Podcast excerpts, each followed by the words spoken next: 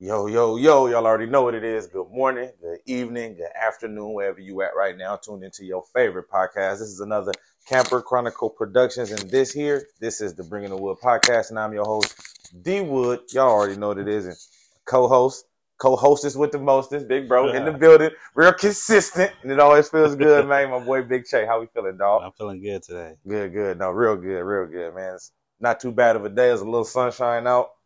Yeah, no, no complaints from me. No complaints from me, man. Uh, it's gonna be a fun episode today, y'all. We got a little bit of everything. Again, we're gonna start with hoop. Even give a little college hoop because it's it's March Madness. So this is when I'll start to talk about college hoop. This when all of the cream of the crop players rise to the top. And Mhm. these are the dudes who usually gonna get drafted. These are the guys that they play in this area. Even from small schools. Uh, you know, I always like to bring up CJ McCollum at Lehigh, man. Yeah. He put Duke out and he's been an all star and a great player in the NBA ever since. So you definitely get to meet some guys like that. I got a credible story I'll tell you about. But we're gonna start in the NBA, and we'll start with um some sadder news. On a sadder note, uh, seven-time All-Star, two-time NBA champion, and a member of the 75th anniversary team, uh, Willie Reed, Willis Reed, uh, formerly of the Knicks, passed away at the uh, age of 80. Very good player.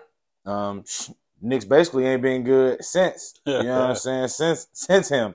Obviously, he's got the great story where he was hurt, uh, and he came back and uh, you know helped lead the Knicks to uh, the first of the two championships he won while he was there. I want to say 76 and 79. I could be off a year or two, but uh, yeah, Willis Reed, bro, tremendous player, uh, pillar in the New York community, and um, forever be known as a Knick. Anything on Willie? Uh, yeah, I mean that's, I mean, uh, we we weren't old enough to watch him play, obviously, but Right. uh, we, you know, every finals or every time, you know, something, somebody get injured or something, you hear the Willis Reed quote Every uh, time. and they always show the flashback with him leaving the court injured and then coming back moments later to lead the team to the victory. Like that's crazy. So, Real legendary. yeah. Yeah, thoughts and prayers out to his family. Um, again, you know, always you know you never want to see somebody go. Obviously, we all got an end day, but you know when it happens, it's always uh still a sad moment. We ain't, this ain't death, but hey, it, it's definitely gonna hurt this following team. And um, Paul George uh, got hurt um on Tuesday versus the Thunder in a very good game. He actually looked very good and got hurt basically at the end of the towards the end of the game, man. And uh, it's looking like he's going to be out for two to three weeks. And again, I, I was saying this last week, like the Clippers are only going to be as good as their two best players could take them. And Kawhi looked really good of late since he's came back off the injury. Actually played in a couple back to backs and performed well.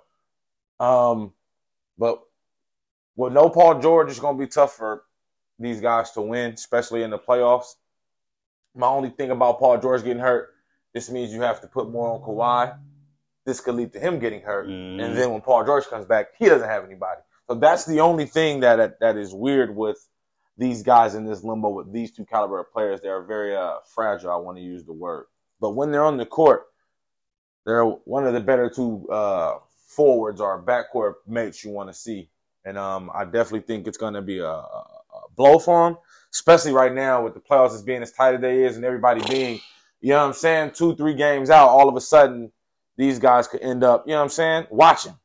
And uh, that would be that would be devastating. Obviously, they're the fifth seed, but again, it ain't nothing but three and a half games separating fourth from tenth. Right. So I definitely think this is I ain't gonna say cause for concern, but you don't want to limp into the playoffs. Trust me, as a Nets fan right now, we ain't limping in with injury, we limping in with a team that is not ready to compete on the playoff level. So I definitely do think that uh, they're gonna need Paul George for sure. Uh, if they plan on making a deep run in the playoffs and a healthy Paul George at that, because when these guys are nicked up, they don't play the same. No, I mean, like you said, I, they're arguably two of the best perimeter defenders, two way players. You know that there are the superstars of this team. Unfortunately, them two are always hurt. You know what I'm saying? Yeah, Paul George finally getting back into his groove, while Kawhi's in his groove. They got a deep team, a deep bench. But this is just a, a blow to the to to their momentum right now. Like you said, they sitting out five, but shoot, you look at it, you go all the way down to the 12th spot to the Pelicans. they only three and a half games above them. See like, what I'm saying? Like, man, that's, a, that's a streak here, games. streak there. You could be right Toast. out the like well out of the playoffs. So you know what I'm saying? That's that's crazy. No, yeah, definitely. I definitely thought that that was definitely one that that's going to be a, a team I'm going to pay attention to down late to see how they adjust. I think Tyronn Lue's a very good coach, so maybe he makes some adjustments, but I just don't want all the pressure to go to Kawhi because if he gets hurt as well, but it, it kind of has to though. I like, know that's the way it works. Like, who's going? He's got to pick up the slack. I mean, what you gonna Man, Russell I mean, Westbrook, like I mean, uh, Eric Gordon. You know, it's a few know? guys on the roster that I think gotta help Terance Mann. True, Terance Mann. He been, he been, he been. This your moment. Too. I agree. This is uh, uh, um, no, I mean, uh, Norman Powell. He been he's hurt, so right? Like, like, so, it's just like, bro, all that on Kawhi, bro, on those legs is just it's, it's scary, bro. It's scary. It's scary. Especially at this point in time, gearing up for the playoffs. So. damn near a disaster. damn near, right. Waiting to happen. Um, more more injury news again. Uh, Andre Iguodala, who just came back. Uh, what they ain't even played ten games, uh, and he's already going to be out for another four weeks to stabilize uh, uh, his left wrist fracture. He'll be reevaluated in four weeks. This only is big because all of their wing defenders are out. Yeah. So there's no Gary Payton second no Wiggins, no Iguodala. That leaves all the pressure on Kuminga, who played well last night off the bench. But do you want Kuminga to have to score off the bench for y'all and have to defend the best player night in and night out? He guarded Luka Doncic last night for the majority of the time when he was in. So again, this is one of those things where it's like, this is a very good team, this is a dangerous team. But they're gonna need those three guys to do the dirty work. That So the other two guys, slash three guys, mm-hmm. including Jordan Poole, can go be great on the offensive end. Uh, it doesn't seem big on surface, but again, man, as far as defense, and that's what they've been lacking, especially on the road. Iguodala is going to hurt, along with Gary Payton, and again Andrew Wiggins with personal reasons. Yeah, nah. I mean, you've you seen they've been trying to throw Lamb in there more. Mm-hmm. Um, Draymond played better defense than he's played over a while. Uh, you know, nice little span. in a while yesterday. Um, Kuminga is is you know st- finally starting to be the player they thought he could be. But I mean, they haven't showed that any. None of them have shown consistency in doing that. And like you said with the Clippers, at this crucial point in time, this is when it really counts and where it matters. So, um, yeah, they they got some issues, yeah. and they they they they right below the Clippers. most of these teams we're gonna talk about are right there in that little four to twelve window. Um, and again, the Warriors played last night without all of these players on the road as well. It got back to back wins on the road for the first time all season long. And we're talking about the defending champs not being able to win two games in a row on the road. Uh, it's definitely mind boggling, but hey, you get it how you can. Um, and it was against the Mavs, no Kyrie but Luka was definitely back. Luka was, was back in full effect. He didn't shoot the three particularly well, but he got to the rim, um, shot well from the free throw line, and again, 17 assists, 30 points, seven rebounds. It's a light night for your boy Luka. No. And uh, again, it he needed a little bit more.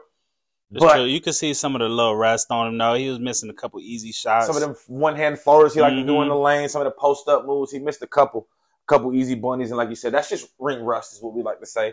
Just some ring rust. But again, Luka played well. But again, the Warriors uh, had a team effort on the road. You had Curry go for 20 with 13 assists, Looney 12 and 12, Draymond 14 and 8, DiVincenzo 14, and then Poole uh, gave 16 with six assists off the bench, and then Kuminga, again 22 points off the bench. Um, and uh, very, very good defense, uh, if I might say, on Luka at points and times. And then again, they got JaMychal Green, who also comes in. Right, right. It plays minutes and is a very physical guy as well. Uh, they got a big win last night on the road. Obviously, with some controversy. Um, I don't know what happened. Mark Cuban came out and said what he feels happened. We will see in due time. We do know that they are protesting that. They're about to take the steps to protest that dub. Um, for y'all that didn't watch the game, it was a segment in the third quarter where they take a time where Mavericks take a timeout and I guess they're the supposed to be rewarded the, the ball, ball, The ball got knocked out of bounds. There it is. They initially said Mavericks ball, Right. but then they changed it, got overruled, Warriors ball. Then he pointed, Mavericks called a timeout. The Mavericks go into the timeout thinking they got the ball. Ah. So the Warriors, they already know Steve Kerr drop a play or whatever. So then when they go to inbound the ball, for some reason, all the Mavericks like this would this what got me. Well, I, I just said a story. So all the Mavericks were on the other side of the court, Uh-huh. and all the Warriors are on the far side of the court where they're inbounding the ball. So they just inbound the ball, throw it up in the basket with all the Mavericks on the other side of the court, Yeah. and they're just looking lost. But my thing is, talk about it. if the ball went out down here, why are you lining up way down there? Even if it's your ball. yeah, you're still gonna take the ball out Right. underneath the word court Thank you. and go to your court. And that's why I said, like, it's it, it was like I feel like that was some there was some mismanaging a little bit on the refs, but at the same time, as Dallas, you gotta be you gotta be more alert anyway, because again, the ball literally went out of bounds on the Warriors end of the court. So even if y'all were getting the ball, Yeah, It wasn't didn't- gonna you be didn't down even there. have nobody down there to take the ball out. like it was yeah, so it was definitely and again they ended up losing by two points. Yeah. So go figure. Um, and uh, yeah, uh, Mark Cuban came right out and said he's definitely going to protest the game. But what do you do if y'all do get the protest? We have the first ever NBA tie. Has there ever been a tie in the NBA? I'm not sure no way there's they're- one for me. there's, To... there's no way they're overturning that. Okay, I just want to. I just you know you know, I know it would be it'd be a a, a crazy. how would that happen? Like Would what you- would we do? You make them play a sudden death This is so new. I mean, this is far point water. flip. I mean, yeah, that would be that'd be wild. I wonder what they would do. To just give them a tie. That would, whew, that really hurt. That both of them makes the standings. play-in even Oh more my main if you throw a tie on the top of those guys. Yeah, now nobody owns the tiebreaker because they both split. that'd be crazy. Tell me. But yeah, that was the controversy that went on in the Warriors game last night. But outside of that, very good game, very entertaining. Yes. Uh, Luka looked well again. Warriors played very good team ball on the road and, and got a well needed uh, dub for real, for real. Um, another guy that just came back off injury, uh, Karl-Anthony Towns, missed 51 games, a whole lot of games, and uh, the Timberwolves been holding on by a thread. Like they they they seven seed, so they definitely hold on. Now Ant Man is out for the re- in, indefinitely, no no timetable to return. But hey, uh, uh, Karl couldn't have came at a, at a better time. 22 points. Again, I, I might not go him as he's a terrible rebounder to be seven feet tall. You can't go out and get four rebounds. Kentucky thing. Um, uh, you know, mm, Anthony Davis tries. I I'll mean, say that. Here and there. Yeah, it's true. This is true. This is true. But definitely, um, he definitely played well, shot the ball well, two free throws to ice the game. Again, Rudy Gobert, twelve and twelve. Uh, Jaden McDaniels, twenty five points, which was a surprise. Look, he's he's been playing well as of late. Like he had a quote too saying he was the best defender in the league, and I was just like, I gotta been- watch you a little bit more now. He's been coming along. He's been coming along. I definitely will. Naz Reid came off the bench with twenty six and 8. He been hooping too. Man, we were trying to get him. The He Nets was trying to get him, but what they wanted was too much. But after watching how he's played, Yes. it technically wasn't too much. It was just like we didn't want to give that up. But and watch, and I remember him at LSU. yes, 'Cause I want to say he was there when Ben Simmons was there, or maybe a little bit after. a little bit after, but it still was that little. he was not. He wasn't that good. He did. He couldn't shoot. He was just a hustle guy. yeah, rim call runner. alley hoops. Yep. But now he's he's transformed his whole game. He used to play with a little cat named Waters, who was their guard at the time. At least you can't remember his first name, but yeah, Naz Reid is definitely earning him some money. And uh, again, these dudes that be on the bench balling like this, if you starting teams looking at you, licking their chops, like don't let them Yeah. let you go, don't let you come available. But again, these are the type of players you need on your team. They're gonna need all the help they can get with no Ant Man for the foreseeable future, and they're gonna potentially be in a playing game. So Mhm. they're gonna need everybody, all of these guys that are that are contributing. They're gonna need continue to need to contribute. Obviously, I, Naz Reid ain't gonna go out and get 26 every night off Right. the bench, but we're gonna need that hustle, that that fire, that stretchiness to help continue. Because again, bro, KAT ain't yeah, had them rebounds is killing me. But if he gonna go out and get 40 and he gonna give me four rebounds, all right, maybe we'll we'll think about it. But again, though, uh, welcome back, Karl-Anthony Towns. Couldn't have came at a better time. They're gonna need you for these last games if y'all really want to make the playoffs. So yeah, that's that's definitely my little take on on, on Karl-Anthony Towns. Again, I'm not a big fan of him, but I understand what he means to that team. And this guy wasn't coming off injury, but he was definitely uh, sitting out, trying to get it, trying to get healthy in uh, other ways than uh, physical, more mental. Ja Morant, first game back after a nice little eight game suspension. Uh, for reasons we all know, the world knows. He had a Hmm. couple interviews out there explaining himself, and I'm not gonna get into detail with all that he said because I could really care less what you said, man. I just wanted to make sure you still come in and ball because, like I said, man, I don't want him to be a different person. Just want you to move a little smarter. I still want him to be loud. I want him to talk his mess, giddy on the court or gritty, whatever it's called. I'm here for all that. Dunk on people, talk your smack. Just be smart. Just be smart. That's it. It's all good. Like I don't want him to change who he is, Mhm. but just move smarter, dog. I don't want because that's who Memphis is. They embody you and Dillon Brooks and Jan Jackson. So I don't want him to, to change up his, his his play. And if you watched any of the game, he didn't really look like he did.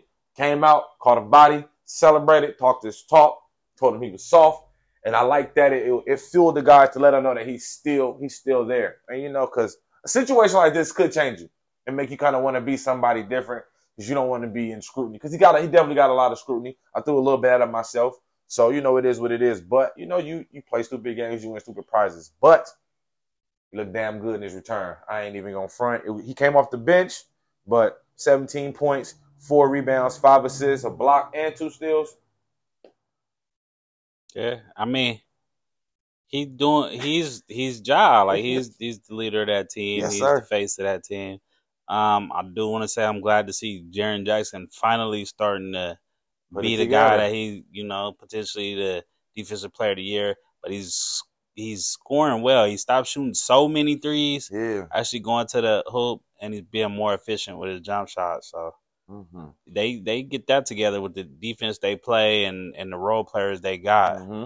They can make a deep run. Oh, definitely, definitely. I just think, I definitely, definitely. Obviously, they don't get Brian Clark. They won't get Brandon Clarke back, but they're Mhm. gonna need Big Steven Adams definitely down the stretch. And then a lot of teams that have um, big physical big man that he's gonna have to deal with. And then obviously, Jaren Jackson's no slouch uh, at all. Obviously, we talking about him being defensive player of the year. So I definitely do think, like we were saying last week, bro, y'all got a y'all got a championship window right now, bro. The All right. West is, and we'll get into the West as a whole. The West is wide open. Like, I don't got faith in nobody that I could just be like, yep, I'm penciling them in the Western Conference Finals. It would have been the Dubs, but again, you see what they're going through.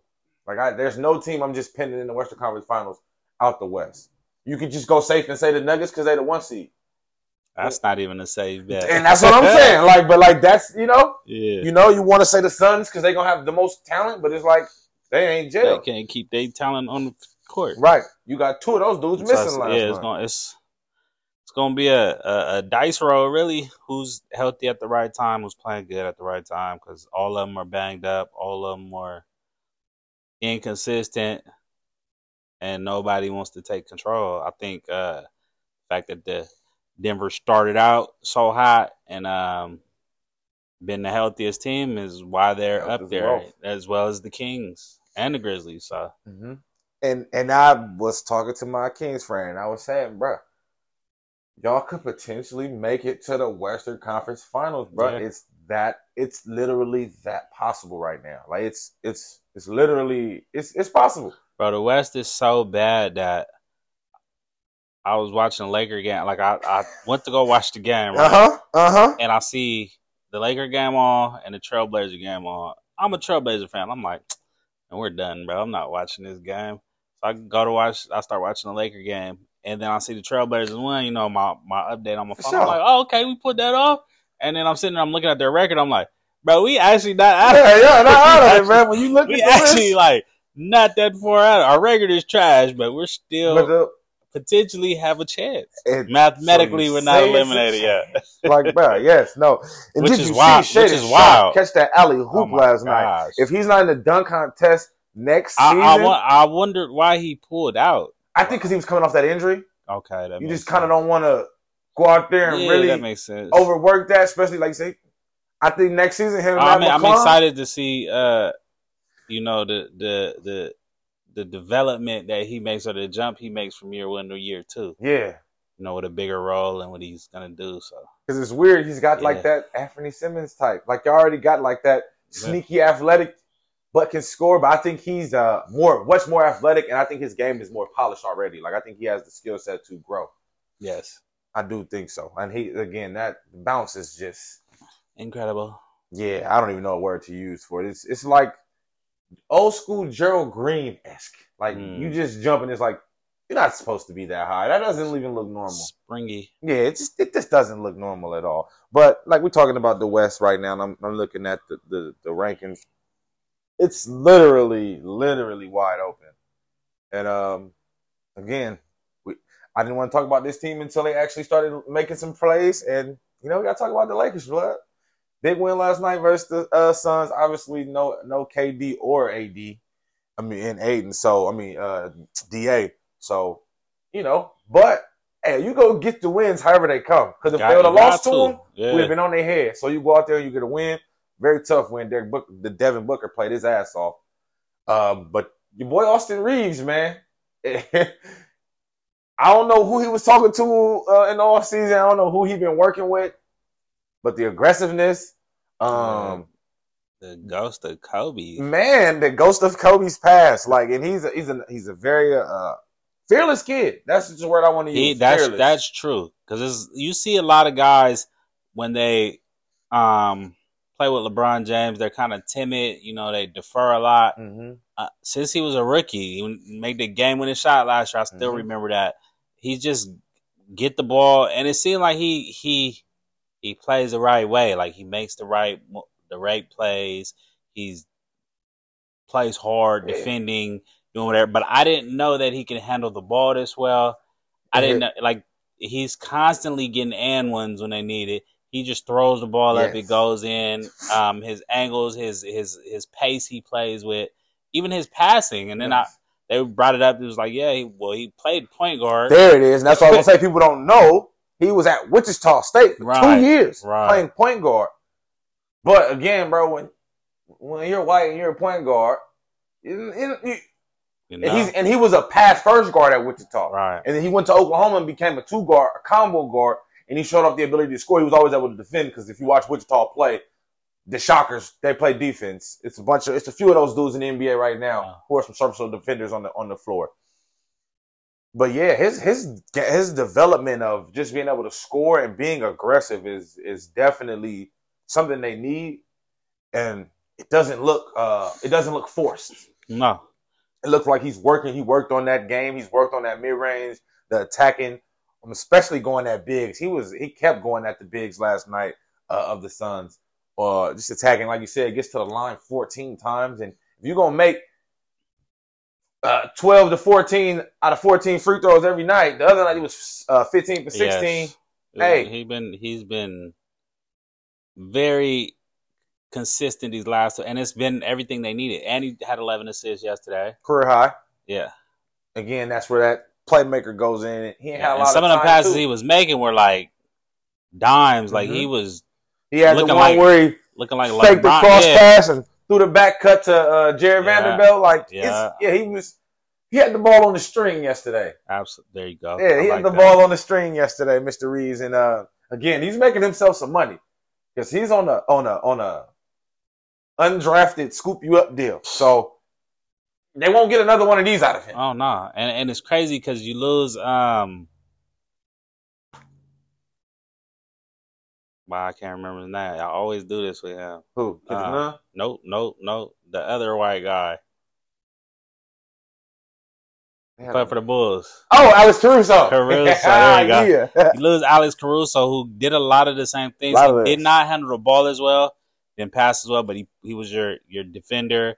Um, like uh, uh, would shoot the ball. yeah, shoot. the- Wasn't scared to attack the rim. exactly. Yeah. Now you get Austin Reaves, who's arguably better right now. Don't blow it, Lakers, and let them walk again because y'all definitely were missing Caruso know? up until like right now. you know. So he he he's one of those players that every championship team needs. Like when times get tough, or you need a big stop, or a big bucket, or a play just to be made, some type of hustle play. That's the Austin Reaves type dude right there. Gotta have one of those on your on your team and in your corner because they help. They definitely help get wins. Yeah. But yeah, the West is is like you said, it's wide open, man. I'm very interested to see how this turns out. I really want to see where the Kings end up placing. Obviously, the little two game slide right now. But again, when you play the two best teams in the Hey, NBA back to back, you go not back to back, but you know one after another, Yeah. and you play the two best teams in the NBA, bro. Like yeah, but this is kind of what you want to see. And again, they didn't really look well in either game, but you get to see where you are, and you get to you get to you get to put yourself where you at now. It's like okay, this is how we looked up against hmm the defending champs and the and uh, the runner ups are you know Milwaukee from two years ago and the runners up last year. We get to see how we how we how we fa- fare, and I, I like I like the Kings, and I think again, bro, I think that Milwaukee and Boston, respectfully, are head and shoulders above all the other teams in the NBA. And obviously, things can I'm- change when the playoffs come. Go ahead. I'm gonna say I don't. I'll say 76ers is hovering. They in there. They right there. Okay, well, I'm I- not gonna put them up up there, but they right there. And I, like just to piggyback on that, in another word, I think the top three teams in the NBA are all the three teams in the East. Just so you can, Yes, just so you can say. yes, yes. But I do think that Milwaukee and Boston is here, then Philly, and then the NBA. right. I 100% agree with that. Yes, and it's it's crazy. And like we was talking about it, bro. Philly, one hot game away, and they'll they'll put one of those dudes out. But I think it's to be definitely tough for whoever come out the West. But it's wide open, and it's wide open, and it's usually not like this in the West. Usually we can pinpoint some powerhouses who we like. No, yeah, these guys will be there. If you had to pick two right now to represent in the West, who do you think that could be? Just right now, shot in the dark. And again, you could potentially pick a team that ain't even gonna be in the playoffs. That's wild. That's the crazy part right there. Yeah. Well, I'm gonna say just off the top of my head, looking at where everybody's sitting right now. Well, I'm not even gonna look at that because it could change every week, every day. week. Um, I'm gonna go to Nuggets. They've Mhm. been the most consistent, and uh, just talent wise, the Suns. Mm. If everybody's healthy, that's a big if though.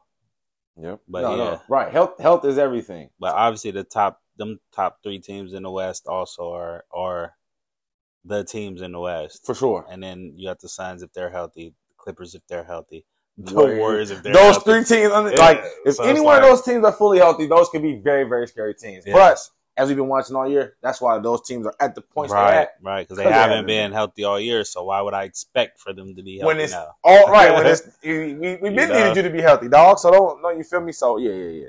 And obviously, I picked the Pelicans, and Zion. He I don't- on my uh my prediction. He dunked on it hard and was like, "Yeah, no, sorry, bro. Maybe next year." Yeah. I definitely thought the Pelicans would go. And before I had put the Pelicans versus Warriors, it was Grizzlies Warriors. hmm Pelicans blew me off. I, I still think it might be Grizzlies Warriors. I just if Warriors get healthy, I still think they they have the one of the better coaches and they'll have the most experience. And then my sleeper though is really the Kings, bro. Cause I really and I hate to say that I'm saying this. Mike Brown will be one of the better coaches In the in playoffs, the playoffs absolutely. and not only just in the West, in the entire playoffs, Yeah. bro. He's going to be like one of the top coaches. And the few teams that might have better coaches, The They thing have better about the thing about the Kings is they're having a hell of a regular season.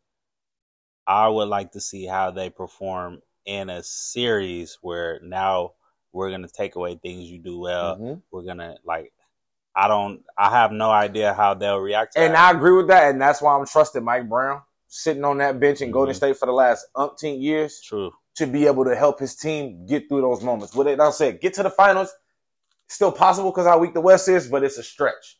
Mm-hmm. But with the team, way that team playing, and him being one of the better coaches in the West, like I think he's a better coach than uh, what's the Nuggets coach name? Um Mike Mike Malone? Malone. And I like Mike Malone, but bruh, Yeah, about yeah, Mike Malone is is he he you've been a one-two seed many you- of times, bro. and did nothing with it. So like, I, But he li- I, be- Grizzlies coach, mm they're like that, and that's why I think that would be a tough them against the Grizzlies. Yep. Monty Williams is a good coach. Ty Lue, like, but like, you feel me? Like these dudes there, you know is, what I'm saying? I don't really trust Jason Kidd yet. you know what I'm Um, saying? I don't even know who the Timberwolves coach is. No, no clue at all. no clue. Who You the- know it was very surprising though? The freaking Thunder. No, listen. I was saying they would have been a. I was thought there would be a play-in team if Chet Holmgren played. I said they would make the play-in if Chet was around. They was like, They- nah, we would be a playoff team if Chet yeah. was around. And yeah. I want the world to put some respect on Chet Holmgren name because this Victor Wembanyama, I respect him, and they keep saying he's a freak. But go watch Chet Holmgren play, y'all. He does all the He same does- things. I think I I agree with you, but I think Chet Holmgren lacks the athleticism that Wembanyama has. Like Wembanyama just moves like he's yeah, he's definitely six four. true. Chet true. Holmgren, you can tell like he's talk, like he does some extraordinary Mm-hmm. things, but He's still a center. he's still he you can tell like Yeah. he's he's a big man. Like Mhm. he's always been big his whole life. No, he's no, done. no, right.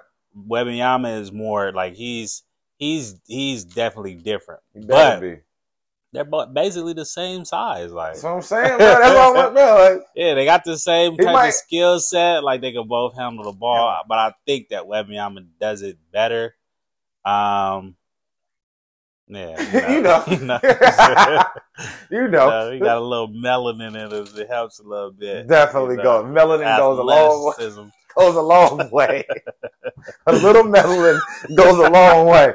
Oh, that's what, that's what we'll say. That's that's definitely what we will say. Yeah, but no, but I wonder how much the Clippers regret trading SGA for Mm-hmm. Paul George. Mm-hmm. And when they did it, I was like, bro, he's that's that dude is a nice player. He's pretty good. Yeah, I think they thought they would have been in the finals already. That's true. That is true. I think they thought they'd have been in the finals, but if they would have known what they known, Yeah, imagine Shai Gilgeous-Alexander playing with Kawhi Leonard, that's crazy. somebody who wants to pass the ball a lot. He scores because he got to over there. Mhm. he picked up that scoring because he got to over there. But he's a tremendous playmaker naturally. Imagine him playing with Kawhi Leonard. And that's why Paul George run a lot of guard because he's a good passer. But he ain't Shai with passing, playmaking ability. no and sir. Shai's just as good as the defender as we can as we see. Yeah, but you get. I mean, you keep him, you keep them picks. But Mhm. I mean, you right. Hindsight is they thought they were gonna win. Up, yeah. You know, they thought you'd be in the finals already. So you know, it's you like the had all, and you've had all the pieces to do it. Mhm. It's like the for Laker years. thing. People Yeah. like the Lakers shouldn't have traded all them dudes. Like they won a ring. Like respectfully, they get you get a ring out of the situation. You didn't do it wrong. You might have Yeah, wanted more. facts. You may have wanted to win more rings, but if you did something to win a championship and, And you you win did one, it. Yeah. mission accomplished. Yes, it's gonna kill you in the long run, but hey, Mhm. the Bucks finna suffer for a year or two. That's how the Rams too. The Rams, look at the Rams last year. Like trash, but but- but I got one. got that ring I stand on. got one. Like that's what we did it for. So I definitely, yeah, I- I, I definitely think that's why they went with that trade. It was like Shai had the upside, but we needed some right now. Yep. And again, it, it sometimes it bites you in the ass. Just like people think now, Warriors fans is like we should have took LaMelo. You know, now that's the now that's the especially with them having Jordan Poole, and it's like,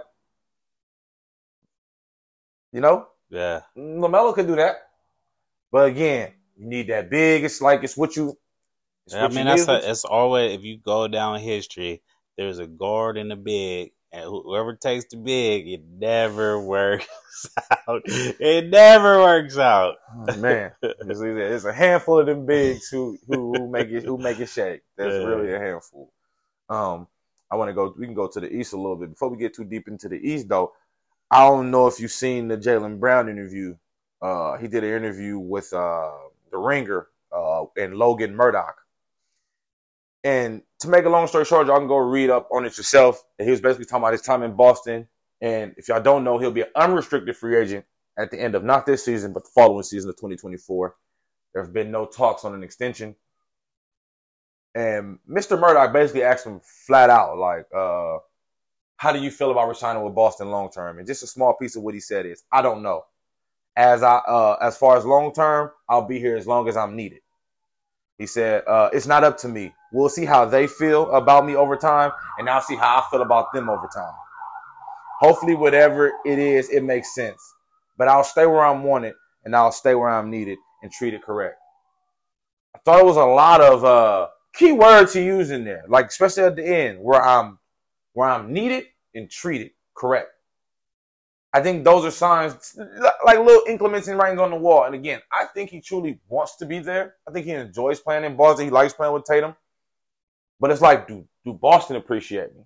Mhm. And again, I still think he wants to be treated as a number one, which is like that's fine, but y'all are y'all gonna pay me as such. And I don't think they want to invest in him like that because you got Tatum. But it's like, bro, this is what it takes to win a ring now. right. If you trade this man, I don't know what you obviously you could get a haul for him, but would that haul measure up to what he can bring? Y'all just made it to a finals with this guy as the second best player, and he outperf- outperformed Jayson Tatum in the finals last year. Absolutely. As a Duke fan, Jayson Tatum being one of my favorite kind of players, he was outplayed in the finals by Jaylen Brown, damn near every game. So I do think he feels like they don't appreciate him. And I think he would. I don't think, like I said, I don't think he wants to leave. But if y'all don't appreciate me, and if come the end of 2024, I'm still sitting around and y'all ain't came to my office or called my agent about a deal, I could see him being like, yeah, nah, y'all either, either trade me and get some value, or I'm I'm gonna walk. Y'all don't get nothing for me. And those are some of the things why I'm always pro player because it's like, bro, y'all see what I'm doing for y'all. Uh, career high in points right now at what 27, career high in rebounds. He finna go all NBA team. Mhm. What else do I need to do for y'all? And I'm doing all this second fiddle to a guy who we consider one of the best players in the league. What more do I got to prove to show y'all that I really want to be here and I'm loyal? Uh, your thoughts on the whole again? If you got if you haven't listened to the interview, go listen to it. It's very deep. He's a passionate dude. He talks about his Atlanta roots and uh, just how he's a man on and off the court about uh, being an activist and how he how he uh, prides himself on being an activist and being out there on the forefront for his people. It, was a it's a beautiful interview. If you didn't get to, uh, very eloquent dude, and you could tell that he's kind of just fed up, and he he's he would he, he would hope that Boston would have more love for him. Uh, yeah. I mean, it would definitely be a blow if they lost Jaylen Brown. Um, he is definitely not a pushover. Mhm. he gonna get what he's worth, and um, hopefully they realize what he believes he's worth, and they give him that. Um, honestly, I'd have been came out and be like, "Bro, what you need? Let's get this. Let's get this over with now, and just pay that man."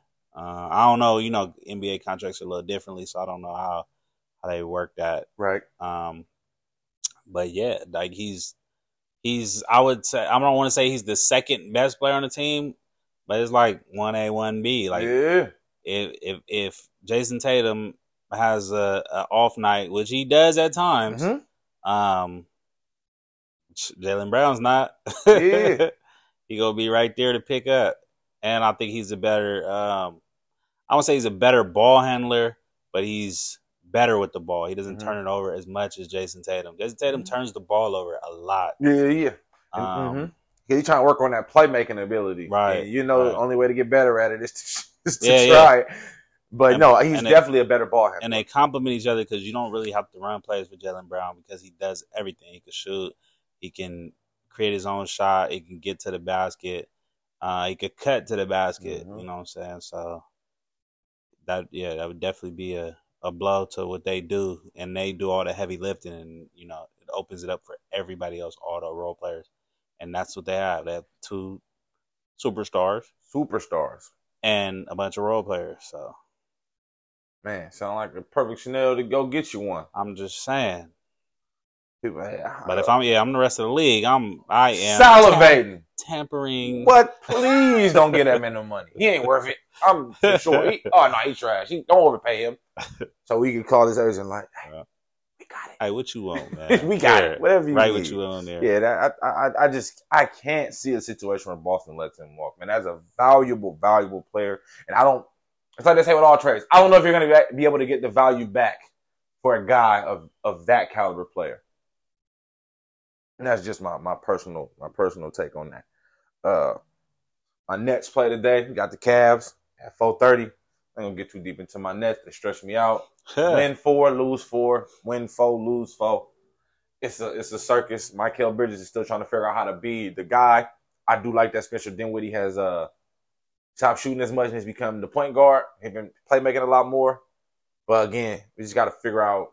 Uh, guys got to figure out who to go to late. You know what I'm saying? In, in a couple of these games we lose, it's it's four four minute stretches where we're not scoring a point, and everybody's trying, nobody's scoring because it's like nope, nobody knows who's really supposed to go get it. And I think that's something that just comes with time, and that's where Jacque Vaughn got to develop a little bit more plays instead of just trying to go ISO because we don't really got those dudes or they ain't got a lot, a lot, of experience in being ISO players. And I'm really talking about Mikal Bridges and Cameron Johnson. They get a lot of ISO plays to make plays and they miss a lot of shots like that. But again, it comes with repetition. So I ain't upset. I'm only upset because we're a playoff team. If we wasn't a playoff team and we was working on this, mm-hmm. it would be fine. But I know we got to go in and play a series with somebody. And I really don't want to get beaten five games. I get swept. Because then I have a boring off season and then I got to talk about it. So this is just me personally.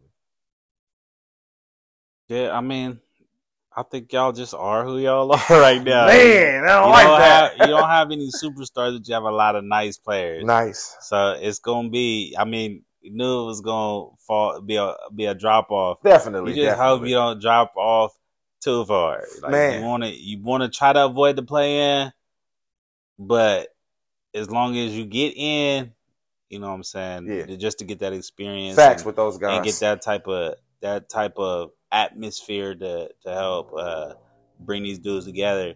Then add whatever you add in the off season, and Mhm. come back next year ready to roll. Definitely. Because if we, I, I'd rather get New York in the first round than get Philly. Right now, this that's Oh, yeah. floating Nah, in between yeah. right now. Yeah. And again, we play Philly well, but that's one game every. Yeah, no, because I think. I think when the playoffs start, they they gonna raise it to another level. Yeah. locked in. You know what I'm saying? It's like I love Nic Claxton. He's a hardworking guy. But are you going to be ready to deal with Joel for No. seven games, bro? Like you can you can do a game every so often. You know what I'm saying? Step your game up, rise to the Mustang Challenge, and go out there and put up 22 on Embiid and 11 and get four blocks. Even though Embiid still went 40 on him as well. But like you're gonna have those moments. But yeah, dog, nah, we don't we don't want to see we don't want to see Philly. We don't want to see Philly.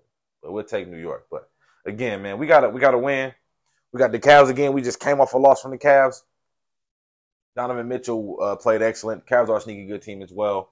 Obviously, we don't talk about him that much in the East. Really young and uh, led by a guy who though has a lot to prove because uh, he was the man in Utah. and They could never really get over the top as well. In that same rare as the Nuggets, where they were always a one or two seed, Yeah. never really could get it done in Utah. You got a new squad. You are still the leader. This team might be better than all your Utah teams. So, you know, let's go. Let's let's go make it happen, Mr. Mitchell. But take an L tonight so we can get back into that fifth spot, so we could uh, be be able to take on the Hmm. Knicks in the first round for real. Before we get up out of here, um, I want to give y'all a little story on uh, like I said, I want to talk to y'all about college hoop. Uh, I don't know if y'all know the story of Keyontae Johnson. Uh, he's a player at Kansas State right now, but he's a former player that in 2018 at the University of Florida. Was it 2018 Mm, Or it was, I think it was like or was it the COVID year? it was two years ago. Yeah, because he sat out a whole year. So he at the University of Florida, and uh, he fell out. He fell out, blacked out, and uh, he collapsed. And uh, he spent three days in a coma. Um, and he got out the coma, and they basically was tr- told him like, you know, you shouldn't hoop no more, Mhm. but you can if you want. But it's you know, you could be a liability. Uh, but just to make a long story short, uh, he collapsed at Florida, spent three days in a coma, and he turned down a five million dollar insurance policy um, that Florida was going to give him. You know what I'm saying? To like take care of yourself, get your life right, invest, give him some money because it was a sad story. Turn that money down and wanted to still play. And he was a very good player at Florida. He could have been a, a mid first round pick. Uh, you check his numbers. He's been a, a, a double digit scorer his whole career. SEC Player of the Year. Yes, sir. Yes, sir. It was SC Player of the Year and everything, and that's why it was such a big deal when it happened. And uh, again, turned down five million dollars. Kansas State said, if the doctors clear you, we'll give you a scholarship and you can come play for us. Doctors cleared him. Kansas State gave him a scholarship.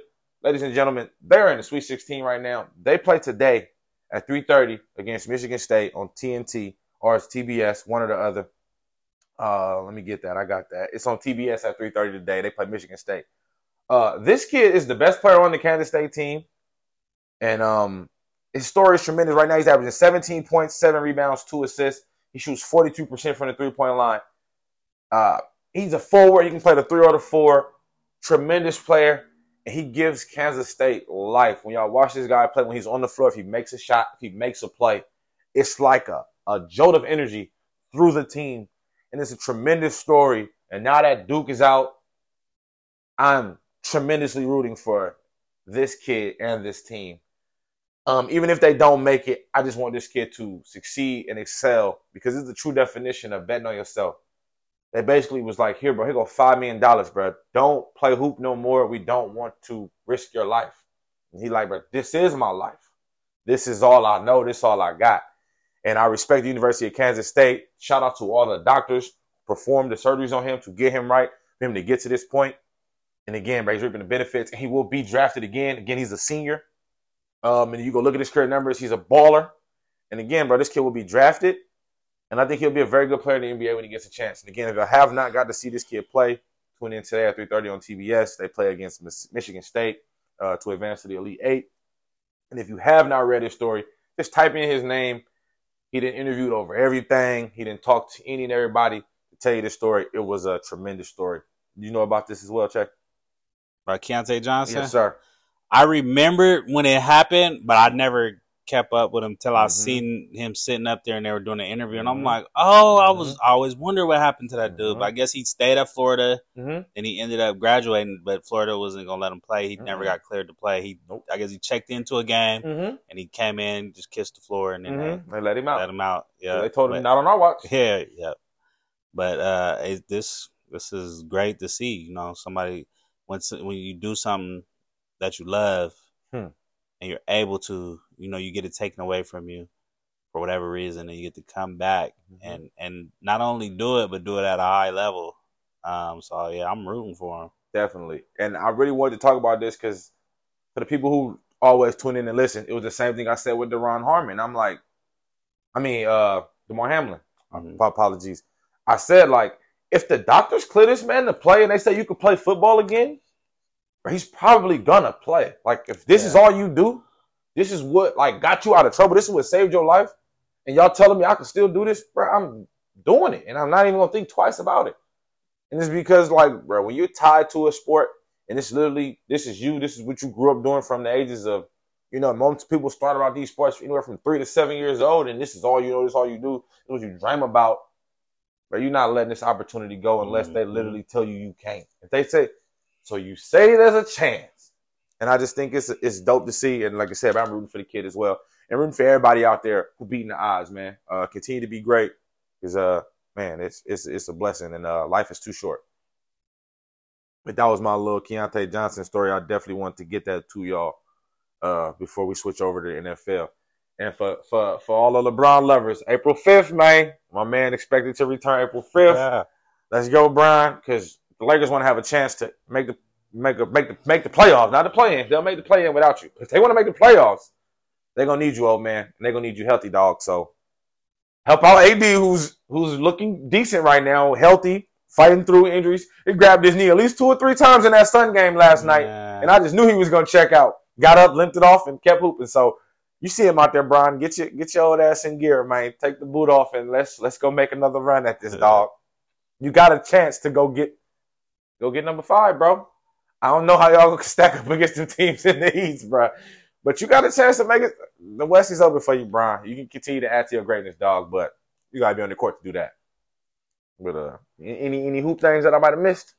Um, no, nah, not really. To cover everything, you know, recently. So yeah, yeah, yeah. I want to make sure I'm on point. I want to make sure I was on point. Definitely. But uh, stay tuned. We're gonna pay some bills. We finna switch over to the NFL. Uh, free agency still going. My Titans finally signed somebody that I actually uh am excited for. Okay. You know, so we'll get into that and uh we'll talk A Rod some more. Uh, Mecole Hardman just got signed to the Jets. They yeah. Got some, got some movement going yeah, on. It's, you know what I'm saying? Should be interesting, interesting uh, uh some NFL week. Cheesers and Madden, you know what I'm saying? Ooh, that's gonna be really is loading up. yes, sir. yes, sir. Madden, Madden lovers, get ready. it's the the Wood podcast. We'll be right back after this. Yo, yo, we back in this thing, man. Had to take a little intermission to switch it over. You already know. We talking NFL. Um, we had a bunch of signings, uh, left and right. You know, it's it's no longer a frenzy, but free agency is still alive and well. Before we get into some free agency signings, uh, we definitely want to talk about some sad news, and uh, we talked about it off the air. Uh, Foster Moreau, ex-Raider tight end, uh, diagnosed with Hodgkin's lymphoma during a, he went to uh, take a physical for the Saints, trying to trying to get on the roster, make a team. and um, it was found out during his physical, and you know he had to basically put football on the hold, man, to handle his business. It's a terrible thing, like you were saying. It's the same thing that uh, John Metchie got, the rookie receiver for the Texans. But uh, again, on a brighter note, John Metchie should be prepared for for OTA. So you know, hard work, dedication, man. And uh, you you you'll be bouncing back to Mr. Monroe. But definitely, this is a sad thing to see. Uh, you never want anybody to go through anything like this. You know, everybody knows somebody that went through some form of cancer, and it's no fun to anybody. So you know, you don't you don't wish this on your worst enemy. So definitely, speedy recovery to to Mr. Monroe as he starts you know treatment to get right. I definitely thought he was a solid tight end. I definitely thought great blocker, showed some potential, especially when Waller didn't want to play for the Raiders. Mm-hmm. He definitely showed some some some some play well ability, great blocker. So, you know, speedy recovery and hopefully you can get back, dog. That's that's a that's a blow. That sucks. That yeah, sucks. but I mean, on the bright side, it's it's good that these medical teams are doing hmm. what they're supposed to do. Yes, to potentially save this man life. Facts. You know, just doing a routine physical, mm-hmm. and which brings up as regular human beings, mm-hmm. we need to go get routine physical. Sheesh, man, I ain't even on front on on radio record. I can't tell you the last time I've been yeah. to the doc. So yeah, you you definitely right, sir. You, are definitely right. And then like Trent Williams a few years back, that's why he didn't want to be yeah. in Washington because they misdiagnosed him and he felt like something was wrong with him. And you know, so like you said, bro, shout out to the doctors for the, at the Saints who caught that because that could have been swept under the rug and you know what yeah. I'm saying? And he out here, it's even worse than what it what it could have been. So definitely. Uh, we had a, some big trades go down. Receivers moving. Mm. We'll start with uh the one in Big D. Yeah, your Stockton native man, yeah, Mr. Yeah. Cooks, very good football player. I think he's uh he's had a very good career, man. Very productive. And, yes, one of those dudes who's like when he retires, going might not be a Hall of Famer, but you'll be like, that man had a good career. That man, that man played well. Very, very good. you look player. at and be like, hey, he might squeeze in there. hey, he, you know, he did some work. no, played in two Super Bowls. Talk about know. it. Lost the bowl, but got knocked out of one mm, literally early. Um, but no, he's been consistent everywhere he's went. He's always dang near guaranteed a thousand yards. Right. For real, for real. And uh, nah, and the Cowboys got one. They, they needed a number two. Uh, Michael Gallup, maybe he was still nursing from the injury. This was obviously the first year back from the injury, but he didn't give him as much as they thought they would get. Yeah, I think he's that better suited well. as a number three, though, where you just or really, like a like a two B, where just running that vertical, right? Where he just does his other like everything. Because when his best season was when Amari Cooper was there, mm-hmm. and they had uh, CeeDee Lamb True. or somebody else. So I think it maybe was too much. Plus, he was coming off the injury. So it was it was just too much, and then that T.Y. Hilton experiment was horrible. Mm-hmm. Tried it, failed. Yeah, yeah, yeah. I mean, he, he, made a couple big catches yeah. for him, but that was T.Y. it. You want something more consistent. And Brandin Cooks is definitely that. I want to say he had a thousand yards every year, except for like maybe one or two of his career. Yeah. So the thing about that is, he's a smaller, a smaller receiver, mm-hmm. and Dak when he misses is usually high. Mm-hmm. Um, but I, I, mean, he definitely gonna give you that speed element. He gonna run all the routes.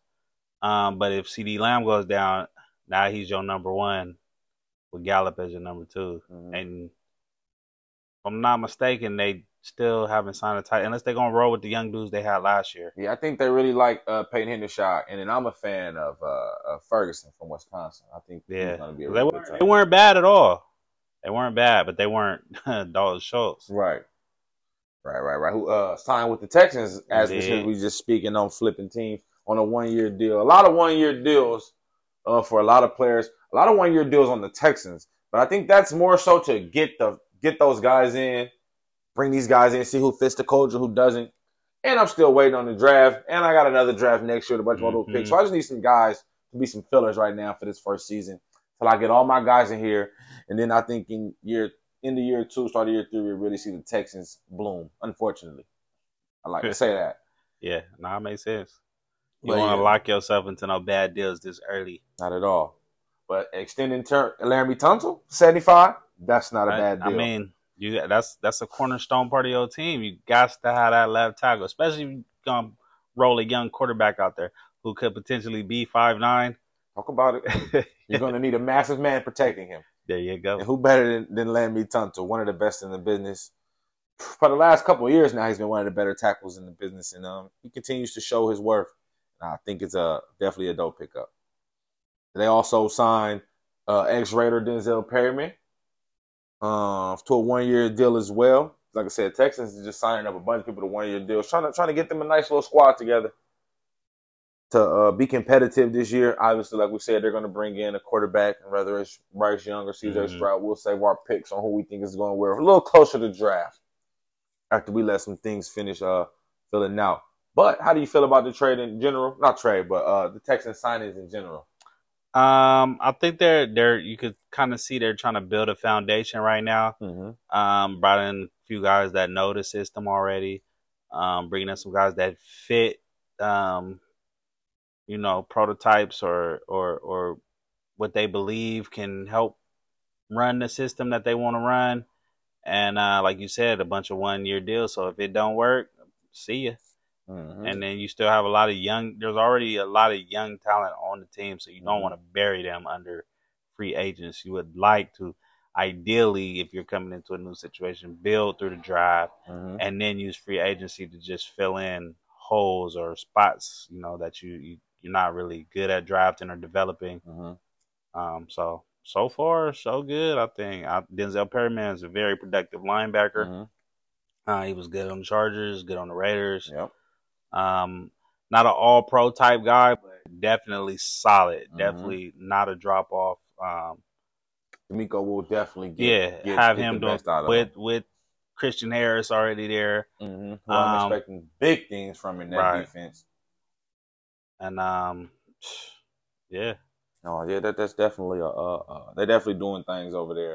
And like you said, trading Brandin Cooks, gaining more draft pick, more draft capital, mhm. uh, only helps him saving saving money. to use him on the people he wants. He's, Mhm. he's, he's doing beautiful over there. He's already putting his imprint on it. It's it's it's terribly wonderful. as a, just as a Titan fan, ter- terribly wonderful. And I'll, I'll I'll get more into my team in, shortly. Another trade that went down that we kind of knew was going to happen. Uh, and Elijah Moore was traded from the Jets to the Browns. Kind of right was written on the wall because as of earlier today, Mecole Hardman was signed to the Jets as well. Yeah. Well, not earlier today, but you know, a few days ago. And kind of was right on the wall. Obviously, Elijah Moore didn't want to be there last year. He had some disgruntlement, uh, asked for a trade out, couldn't find a trade partner. I wouldn't want to be in New York either with the quarterbacks they had going on. But I'm guaranteeing you he didn't want to get traded when he knew that Aaron Rodgers was going to potentially come walking through there. but I think they was like, oh, no. Remember, you on out, right? Here you go. But I will say where they traded him to. Oh, man. Oh yeah, he can eat. He can eat. He goes out there and he's instantly the number two receiver. That's no disrespect to Tyler Peoples Jones. But uh, Elijah Moore can be a number one receiver. He has that capability to be a number one. Now you pair him with Coop and uh, David Njoku, Deshaun Watson at quarterback. You still got Chubb in the backfield with a very formidable defense. They cooking something up over there. Yeah, man, that's a that's a big move. And the, the Browns were trying to get Jerry Jeudy, but the asking price is too high. They want a first round pick for Jeudy, which is not a knock. He's still a young cat. But if I can go get Elijah Moore for a second, and y'all throw me back a third in return with him, yeah, we good. We good right over here. And I think he's going to be very productive for them. And again, like we were talking about off the air, man, if Deshaun Watson is anything like he was when he left us, because if y'all don't remember, I don't know if people might have forgot, but he led the league in passing, 4,800 yards, and he was tied first in the league for completion percentage. If Deshaun Watson gets any type of good back, bro, I ain't saying they're gonna win the division, but they should be a playoff team. And again, that's a very, very good division over there. But what what the Ravens are going through, I don't know Hmm. how that's gonna work out. And then um, the Bengals got some small turmoil going on, and they finna get, have to get ready to pay a quarterback who potentially could want Wowzers. who could potentially want a, uh, Wowzers. and um, an, um, I don't even know a word to put in front of how much money he gonna want. No, bring you his feel me? truck. Yeah, back it up. And uh, with with the guaranteed contract in that division, I, every the more and more I talk about it, the more and more I really feel like the Browns do did that on purpose sat in that owners meeting and heard all them owners say, "We don't want guaranteed contracts because this is gonna mess up our league." And he walked right out and gave a con- a guaranteed contract to the most controversial quarterback in the league right now. Bro, he knew what he was doing, and this is a he is a mastermind. If he can get Lamar Jackson to lead the division, and then God forbid Joe Burrow get into this, and now he want to dip because they don't want to give him a max. Man, this man is a guru. So, and he'll have the best quarterback in the division. So it could it could it could turn out crazy. I still want to see how it shake out, but Elijah Moore to the Browns is a big deal for sure, for sure. But I do want to ask you, Mecole Hardman to the Jets. How does that size up? Along with Allen Lazard, Garrett Wilson, and company. Um, well, I think with Nathaniel Hackett there, Hmm. He will get they will get more use out of Mecole Hardman than he, you know, was able to put up in uh Kansas City. Kansas City, Uh huh. which is weird to say, unless it's just a Mecole Hardman thing. But We they kind of limited him to what he do. You didn't see Yeah. him run a lot of routes. see him do a lot of gadget plays. A lot of Mhm. he wasn't really used as a wide receiver. Yeah. So maybe it's something on him. But We gonna I- find we out. gonna- yeah, we definitely gonna find out. Because you play with Patrick Mahomes and you couldn't get it, right? and now you potentially finna play with A Rod, Yeah. and if you still don't get it, oh yeah. You gonna, You yeah, just a gadget he, player. He's gonna cut your ass out. yeah, oh, he gonna tell it like it is. yeah. He gonna just say your number. He ain't gonna say your name. He gonna say what Nah. number you wear. Yeah, no. let you- Get him out. No, yeah, I think I definitely Yeah, think he's he's got a lot to prove. I definitely think that's why he only got a one year deal. He ain't really do nothing for Kansas City. You had some moments, and again, bro, you got mad that Adam Schefter called you a gadget player. But that's all you. what did you do in Kansas Yeah. City? You haven't shown anything outside of gadget plays. Catching ball off the backfield, screens, Yeah. jet sweeps, Yeah. your occasional bomb. That's Mhm. still a gadget. You're not out here running routes and, and getting 60 catches in a season, 70 catches. So Yeah. you you you prove why you're not a gadget player, sir. I agree with Adam Schefter. I guess he is the wording he used, but he basically called you a gadget player, bro. Because you're basically a gadget player. Like, you know what I'm saying? Don't get mad, prove him wrong. But yeah, no, I, I definitely, definitely think uh he's got a lot to prove over there. He gonna get a chance to again. Receivers all over the place. They're gonna have Breece Hall back, Aaron Rodgers. You're gonna have nothing but opportunity to make plays over there, dog. But it's like, man, you had nothing but opportunity to make plays in Kansas City, bro. Like I feel like you're I ain't gonna say you're leaving a better situation, but bro, you couldn't get it done over there. And I'm I'm going with your narrative and saying that potentially he might have just been misused because they had Tyreek Hill. And then they went and got Valdes-Scantling, who taking the deep ball now. Yeah. So we don't need you to run the deep. So yeah, man, I mean, initially he was brought in to replace Tyreek Hill when they thought Tyreek Hill was going to be suspended or Mhm. not be able to play, and then, shoot, he ain't showed he nothing. ain't since replacing nobody. Uh, he's been, you know, he's made some plays, Mhm. been productive, but it's not been in a traditional receiver sense. It's been in gadget plays. you know what I'm saying? So you've been running the ball. You got more rushing touchdowns as a receiver, probably. Shoot. For real. No. We're gonna leave him alone. Mecole Hardman, do your thing, dog. Um, more signings. Talk about the Raiders, man. They made uh, a bunch of big signings. Not big signings, but just signing players left and right, trying to get that new, trying to get the regime in here. And I think McDaniel should have did this last season when he got there instead of trying to just keep it all together and seeing what he could do with that. When he kind of knew out the gate he didn't want that. He Yeah. wanted to do his own thing, but this one was like, well, let, let me just try to see what they got. And now you didn't cut everybody that was there. Granted, you brought in some decent players, but you cut everybody that was there, and, I, and you already got a bad taste in Raiders' mouth. Mhm. They already didn't like you from your previous stint in Denver. And then you come here and you do that the first year, and it was real Yeah. confusing. It kind of felt like you didn't know what you was doing. So, you know, but again, you go out and you, you sign Cam Sims uh, from the Commanders.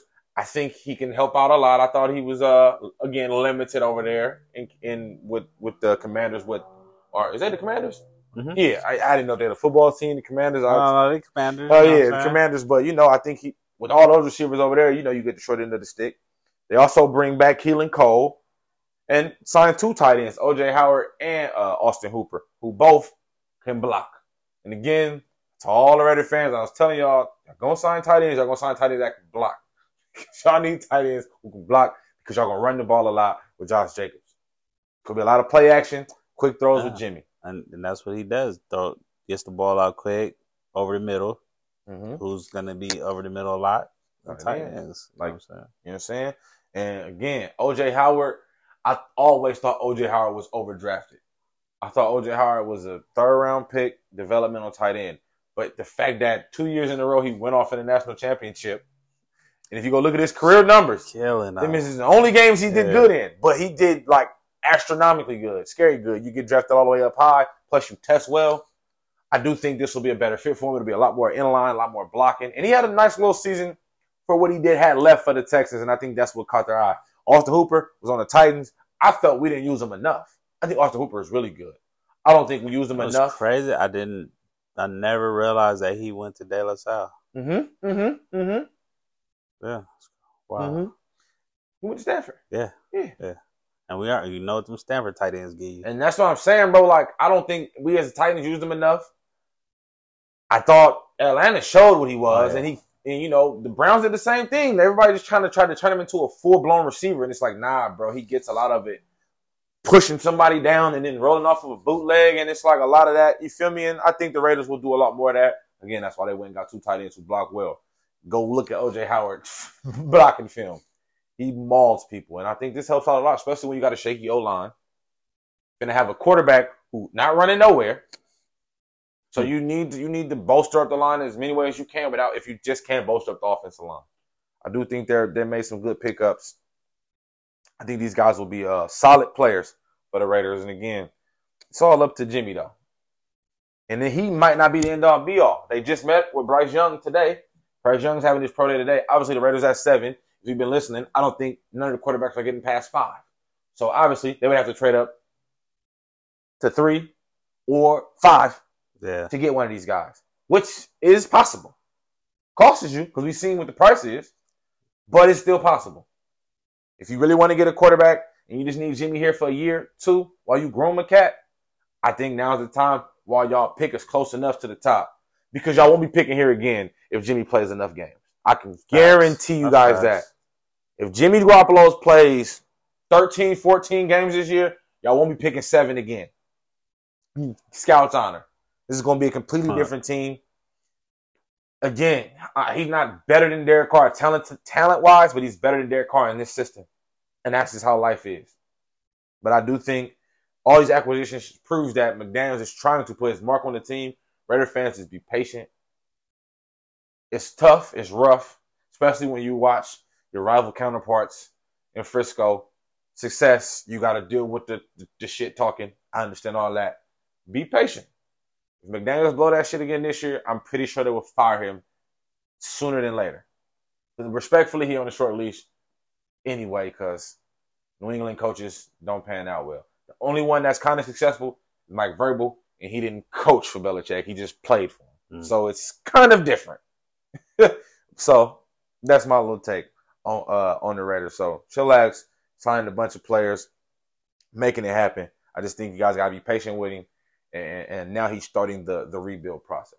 No, people don't like to hear the word rebuild or retool, whatever word you want to put right there. But he's got to make some changes to to get where he's trying to get this team to. As far as Niners though, Jon Feliciano, That's a, I mean, solid starter, you know, fifteen. Health is wealth. Yeah, I don't. I'm, I'm not sure if they're bringing him in to start. No, no, no. Um, he'll probably he basically replacing Daniel Brunskill. Who we jacked. Right. That's what I said. Y'all- need swing be, he'll be the backup center, Backup you know, guard. backup guard. Yeah, it'll just be that guy. You gotta have one of those. Yeah, you got to, got to. And those dudes usually get pulled into being starters. Mm-hmm.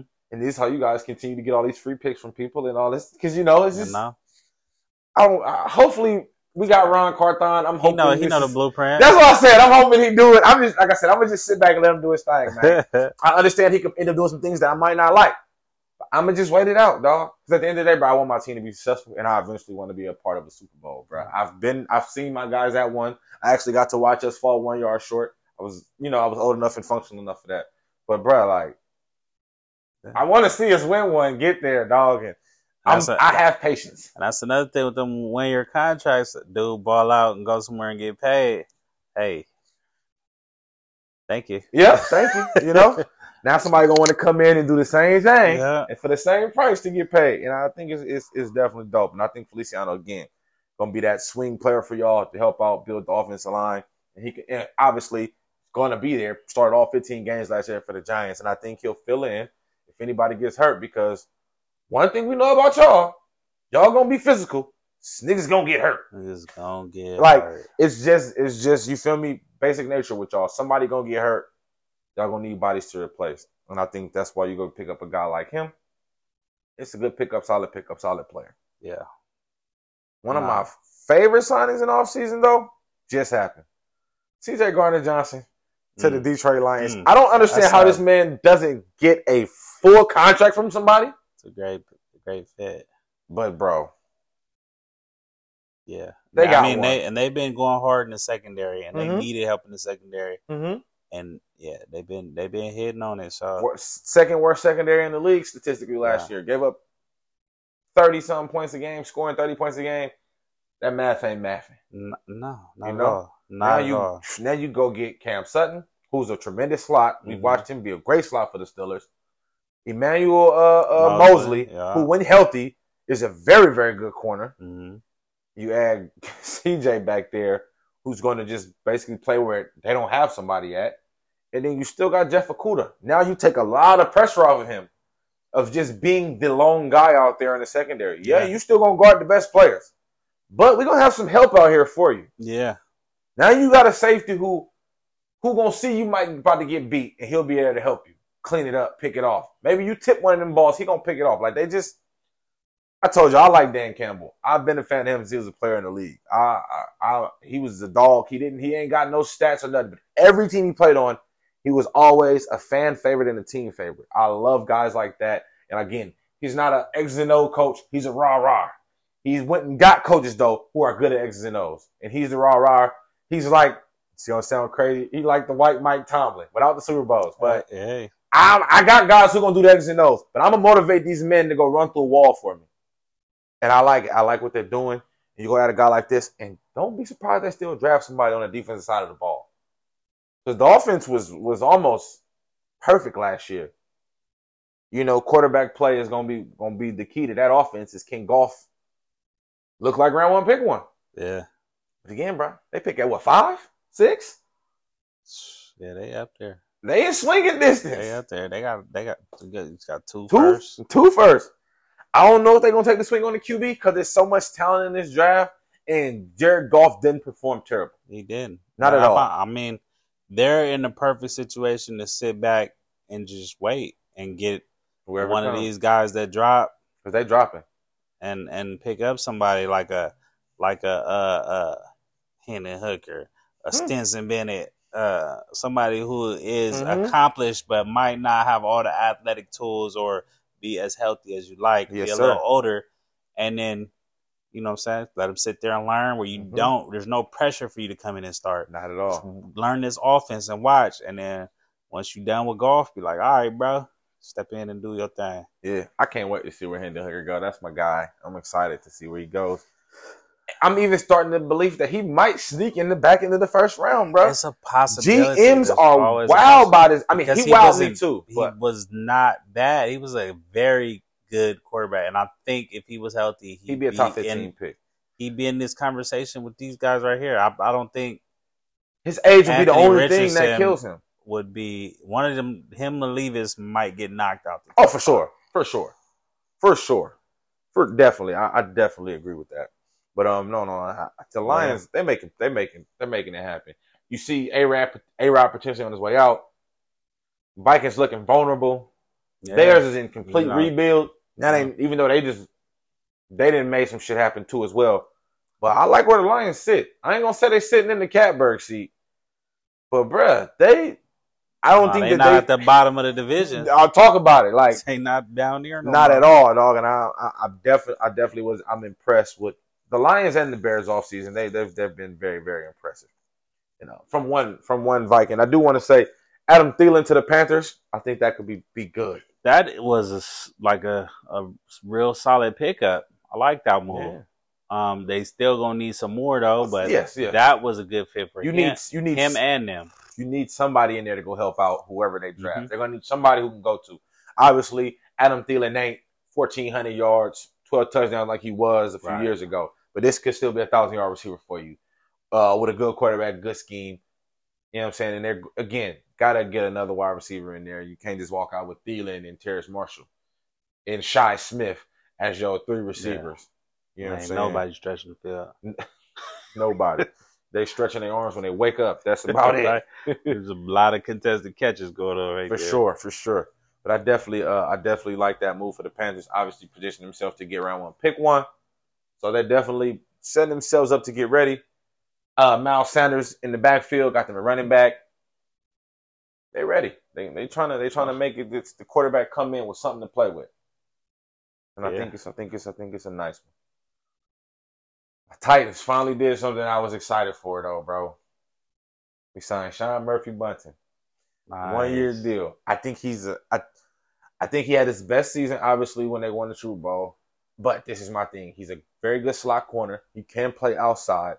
And he plays well when the team has a good front Yes. because he plays very, very good tight coverage. And he's he ain't, I ain't gonna say he's a gambler, but he's pretty instinctive because a lot of his picks he breaks on the he's breaking on the pass. And that could be because again, when you're on the Bucks, you got a front like that getting after the quarterback, you read keys better. But again, we got a damn good front that gets after the quarterback. We had a top defense in the league last year, and where we lacked was in the back end. Kristian Fulton, Caleb Farley. Obviously, Kristian Fulton took a step back to me last season. Injuries also were a part of that. Caleb Farley isn't even taking any steps, uh, except for steps to the medical room because he keeps getting hurt. So I'm I'm I'm hoping that that. But again, this is why we bring in Murphy Bunting. I was hoping we drafted a corner.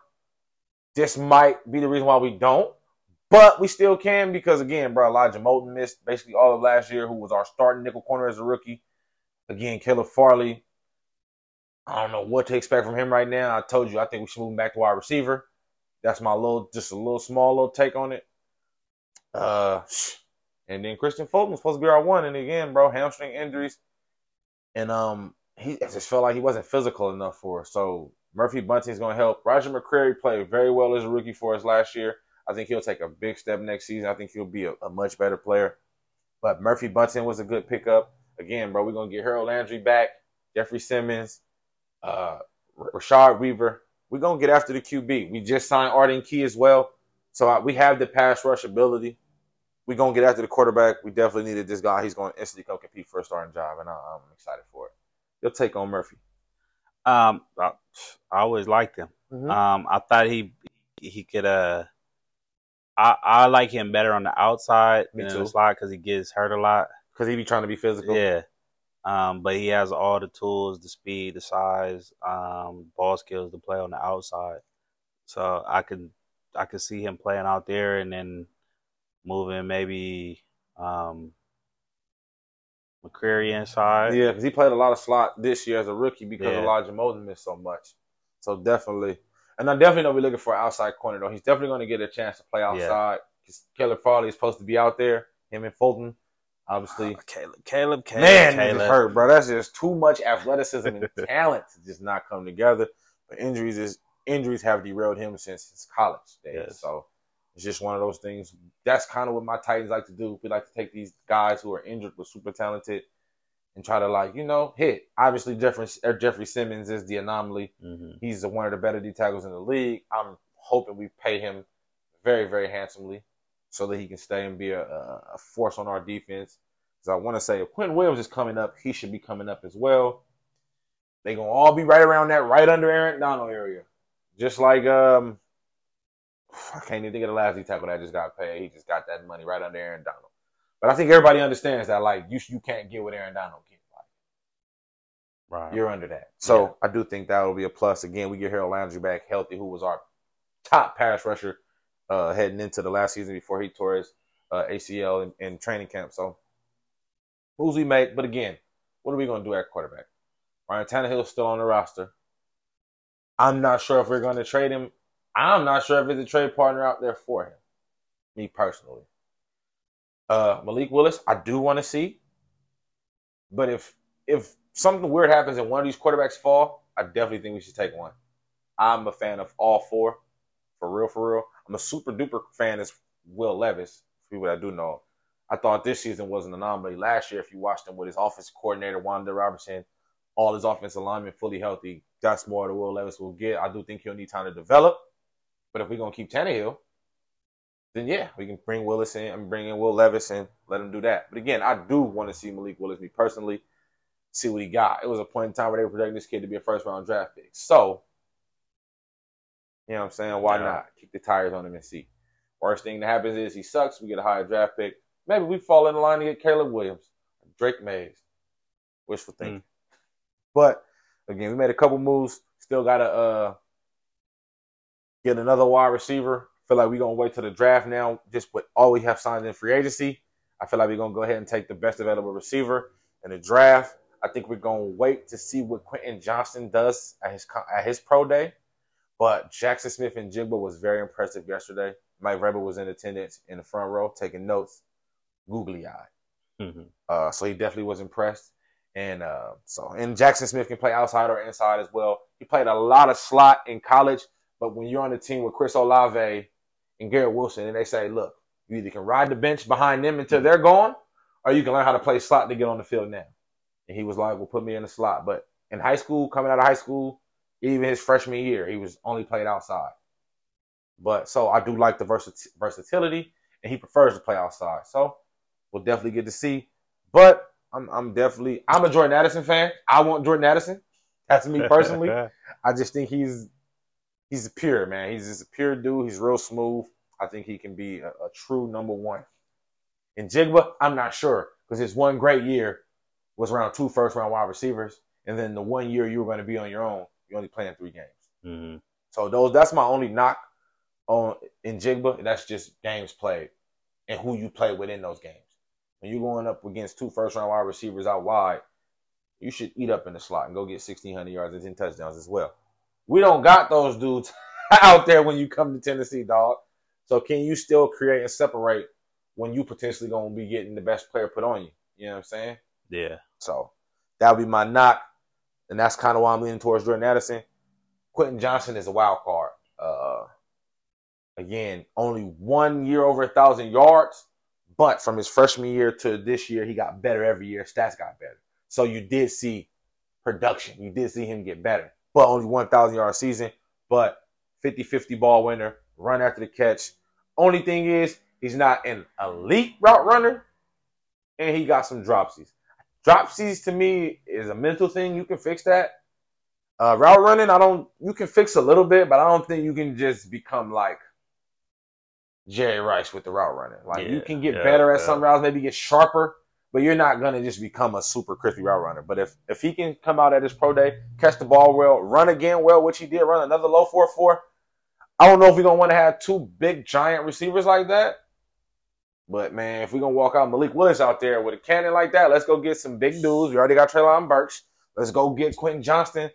Let's go, let's go throw the football. Let's go throw to some big dudes and some 50-50 balls. And let's get some guys who we know can win 50-50 balls at a, at a high one. But again, I want Jordan Addison. but uh, how do you feel? What do you receiver do you think we should take potentially? Um. Well, I think y'all need somebody that can flat out fly down the field, or or just you know somebody with good speed, but it is a route runner. So I like I do like Jackson Smith and Jigba. Mm-hmm. I like um.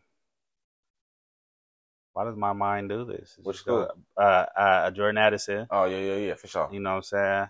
I like guys like that because I feel like you have a receiver that fits the mold of a big physical guy. We got him. So you need a route runner. You need Mhm. somebody to stretch the field. Um, Mhm. I would say Jalin Hyatt, but he's more of a wouldn't him. specialty yeah, type I wouldn't dude. take him at eleven. Right. You need somebody that can you can count on. Like I need Mhm. you to beat man to man coverage, Mhm. sit in zone type stuff. So I'll go with them two Yeah. receivers off top. Yeah, and then my dark horse just too too too early though. Zay Flowers. If we wanted a demon Yeah. first rounder, he gonna get over the top. Runs routes really well. Just 170 pounds. That's the only problem. but I don't know, man. In this new days in the NFL ain't like you just smacking fools around anyway. Nah, I, Even I, though some of these smaller dudes be getting hurt though, you know. But and I I, don't I know. mean, I watch guys like Torry Holt and and and, and um um Mhm. it's homie. Oh, Isaac Bruce. no one up in uh Seattle. Oh, Tyler Lockett. Tyler Lockett just Mhm. catch, possess, catch, lay down, Mm-hmm. catch, lay down. Get down, the lay on the yards. ground. You know what I'm saying? So you got to, you just already catch the ball. Yeah, I I don't need to. I don't need the rack. Get them Mhm. first downs. Get the big plays. That's all I need from you. I would love. I would definitely love for my Titans' first two picks in the draft to be receiver and tight end. For real. And it's it's Or it's, tight end receiver. it's- either or. They deep with it. Yes. I don't care which. If we go first round tight end, if we, at eleven, I'll take Mayer or Kincaid. But uh, honestly, what I think y'all gonna do, knowing the GM that y'all have, mm-hmm. probably gonna go lineman. I know it, bro. Even though we signing him, But I would go. I him. would go. I mean, O line. I go O Oh, line. he gonna definitely go. If we go O line, it's gonna definitely be O line. and, I'm, and I think there's some good. There's some good guys up there no, though. there, and there are losing a tackle. our history for offensive alignment. That's it's true. just me. And was- again, this Ron, he a whole Yeah. new man. He come from a dream that build linemen. We just got a bad history with drafting them, bro. Yeah. like I said, we got Taylor Lewan though. He was our one cornerstone. Yeah. But the last four years been terrible. But the first four was beautiful. But bruh, our lineman track record, in the draft, bro, outside of the third round, bro, is terrible, bro. First two rounds is we. I don't even want to talk about it, but I know in my heart of hearts, we're gonna potentially take an O lineman to build the foundation because it's a new. That, that's what building the foundation is of a new team, and that's why I said I'm not gonna be upset at anything he does because I know he's gonna do some stuff I'm not gonna want him to do. hmm But again, bro, I trust where he came from, so I'm, I'm gonna let him handle it. And I and I again, I got excited because we signed Andre Dillard. It's like, but again, Andre Dillard can play guard, either guard or either tackle. Yeah, but So- I think I think the the the receiver and tight end positions are so Oh, deep this mhm. year that they'll you know well we can we can get somebody we can still get quality these later picks. And it's true, like let's go get you your first round pick. You want to hit. You want to get a stat, especially top fifteen. Facts. We Lamb. got it. I ha- we have to hit on this we do. pick. we so, do. We do. And you, you, you and you're 100 percent right. And that's why I said it's the fan in me talking. Yeah, It's the of fan course. You want to splash. You need Yeah. some something pretty out Somebody there. You I want can that. see, bro. Because the last four linemen we took, and I ain't, they aren't even on our team. Well, Dillon Radunz is, but again, we don't have him penciled in at any position. He we just got him on the team. So it's it's it's definitely uh, scary. hmm But yeah, nah, man, Ron Carthon, do your thing, dog. Handle your business. I'm a loyal fan. I'm gonna be here regardless. So do what you got to do, man. But I wonder why. I want to. I want an impact player. But again, bro, I got at least real number seven tight ends in this draft, if not more, that can come in and be a one or two tight end. Yeah. Like Yeah. that's four. And I'm talking y'all fourth round tight ends who you could get on your team, and he could be your starting tight end or the first tight end off the bench. I ain't gonna lie, I'm watching highlights of Sam Laporta right now. Yes. And you already know how Iowa do it to tight end. Yeah. So, uh, yeah. Yes, We that's what I'm saying. No, they, I, we for sure need another tight end. no, for sure, for sure, y'all do. No, for sure, for sure. And speaking of y'all, what do you, what do you think y'all should take? Like obviously y'all got multiple thirds. We know that y'all gonna finesse one of those to a second. Right, right, right, right. Um, but we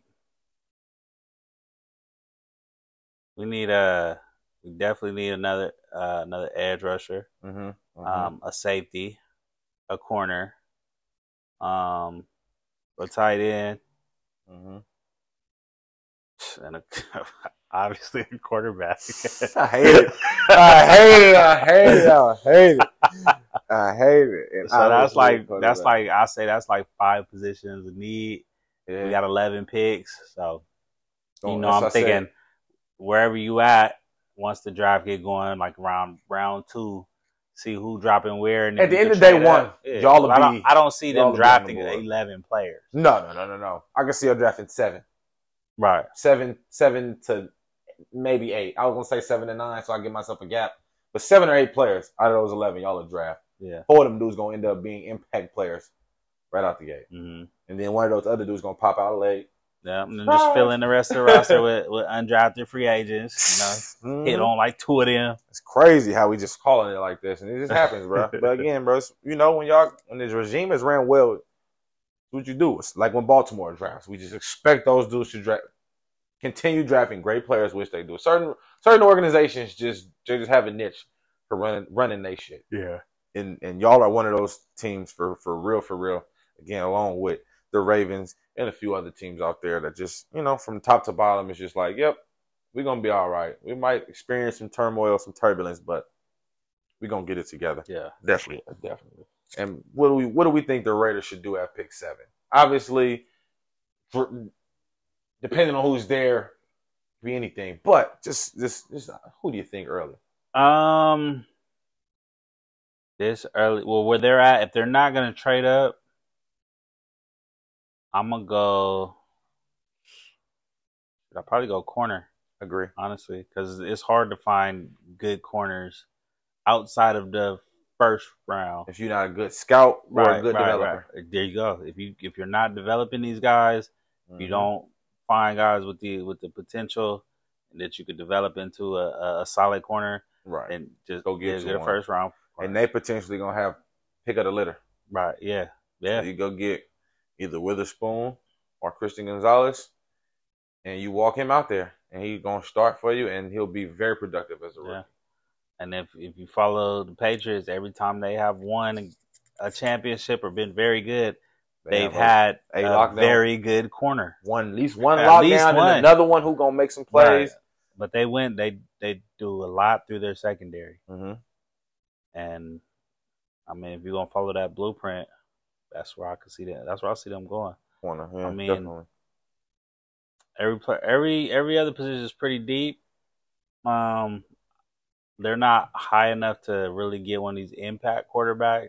Yeah, Um, I I, mean, you can still get a good quarterback, Mhm. but at this point, it be like I say, you want to hit. yeah, They're in a position where they need to hit. yeah. They gotta. You can't. so you can't really, develop no yeah, you're not really gonna draft off potential. You need Yeah. somebody that's gonna come in solid. now. Um, so if you're not gonna go O line, I go. I'm going corner. Yeah, I agree. I, I I agree. I definitely I definitely think corner. I, I think corner as well. Like you said, if, if no quarterback fall again, I doubt. Mhm. Yeah, I definitely. Even though the only quarterback if they do fall, I can see it being Will Levis.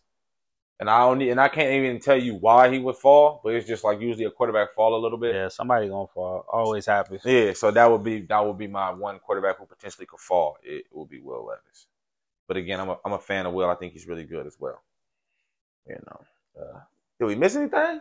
I, guess, I feel like we're pretty up to date. Did I miss any any, any signees? Mm-hmm. We touched on everybody. Oh, Austin Ekeler demanding the trade mm-hmm.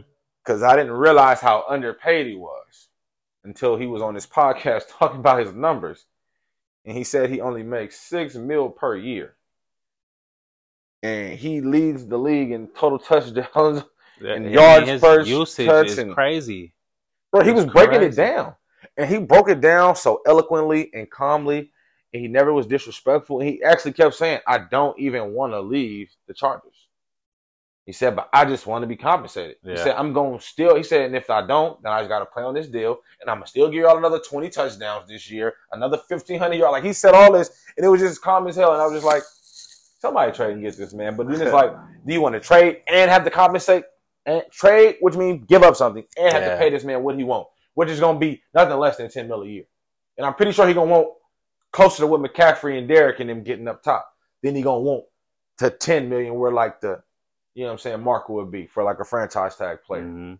So I definitely think that's something that I'm going to keep my eye on because it's definitely, it's definitely interesting. But Austin Ekeler is a boy. What team could use Austin Ekeler? Um, the Chargers. yeah, the team he owned. I mean, they they running that boy into the ground. Not Man. only running, but he's the check down option. He's He had You know- 107 catches last year. I'm saying The bro. next closest person was Christian McCaffrey with 60 catches. Yeah, that's crazy. 60 something catches, bro.